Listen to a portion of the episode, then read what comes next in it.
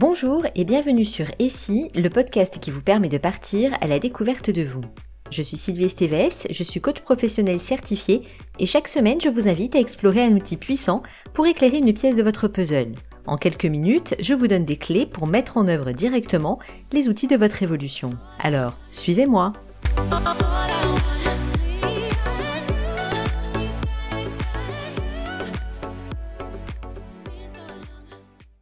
Aujourd'hui, je souhaite aborder une réflexion autour des notions que recouvrent confiance en soi et estime de soi. J'ai choisi de les aborder ensemble car il existe souvent une confusion.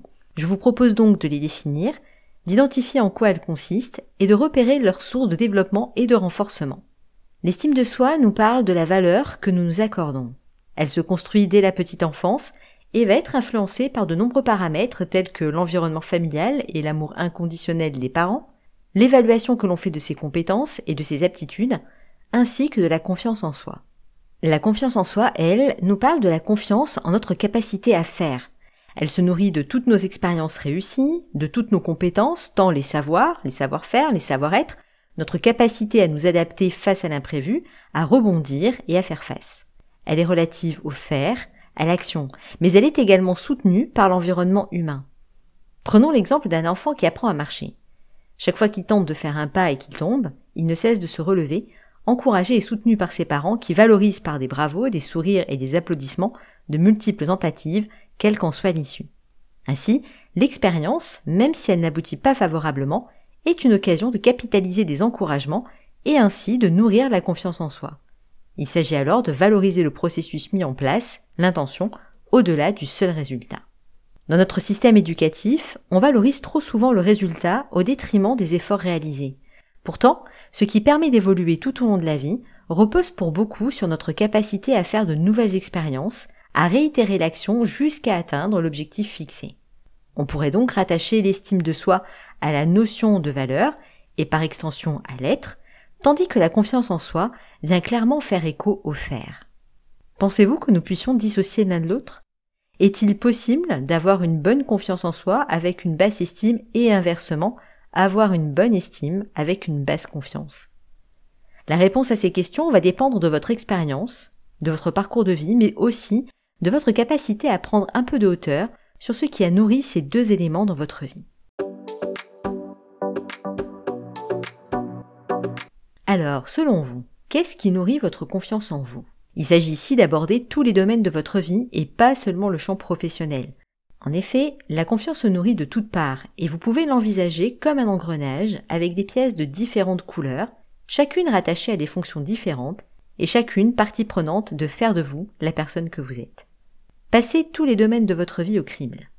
Vie de famille, vie de couple, activités extra-professionnelles, que ce soit des activités physiques ou artistiques, votre engagement bénévole dans tout type d'action, association de parents d'élèves, vie de quartier, engagement citoyen, Vie sociale, que ce soit avec vos amis, mais aussi vos voisins, tout comme les gens que vous croisez au quotidien, et vie professionnelle et relations interprofessionnelles.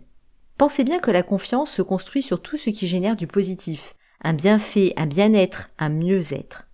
C'est tout ce qui vous permet de vous lancer dans de nouvelles activités, de nouvelles relations, de nouveaux projets avec enthousiasme et détermination, malgré les incertitudes inhérentes à toute nouvelle entreprise. Chaque journée est une nouvelle occasion d'enrichir et de renforcer votre confiance en vous au sens large, mais aussi dans différents domaines. Pour chaque réalisation que vous avez identifiée comme contributrice de la confiance, décomposez tout ce qui a conduit à ce résultat. Qu'avez-vous fait? Comment vous y êtes-vous pris? Quel processus avez-vous mis en œuvre? Dans quels autres domaines cela pourrait vous être utile? Qu'est-ce que cela vous apprend sur vous? Aviez-vous conscience de tout ce potentiel présent et disponible en vous? Qu'est-ce que cela vous donne envie de mettre en œuvre dès maintenant?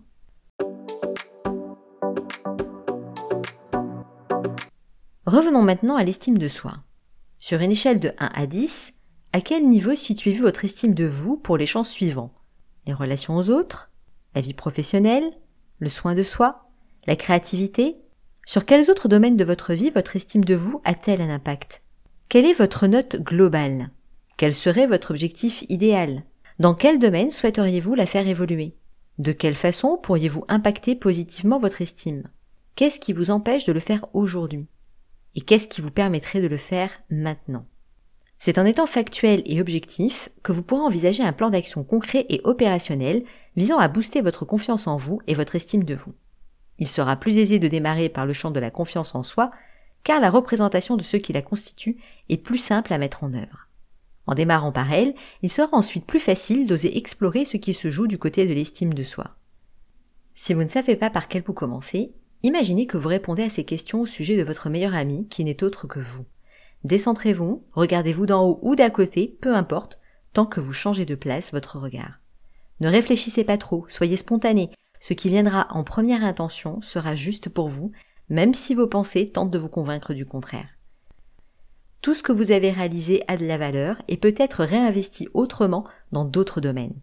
Ce n'est pas parce que vous ne l'avez jamais envisagé de cette façon que ce n'est pas possible.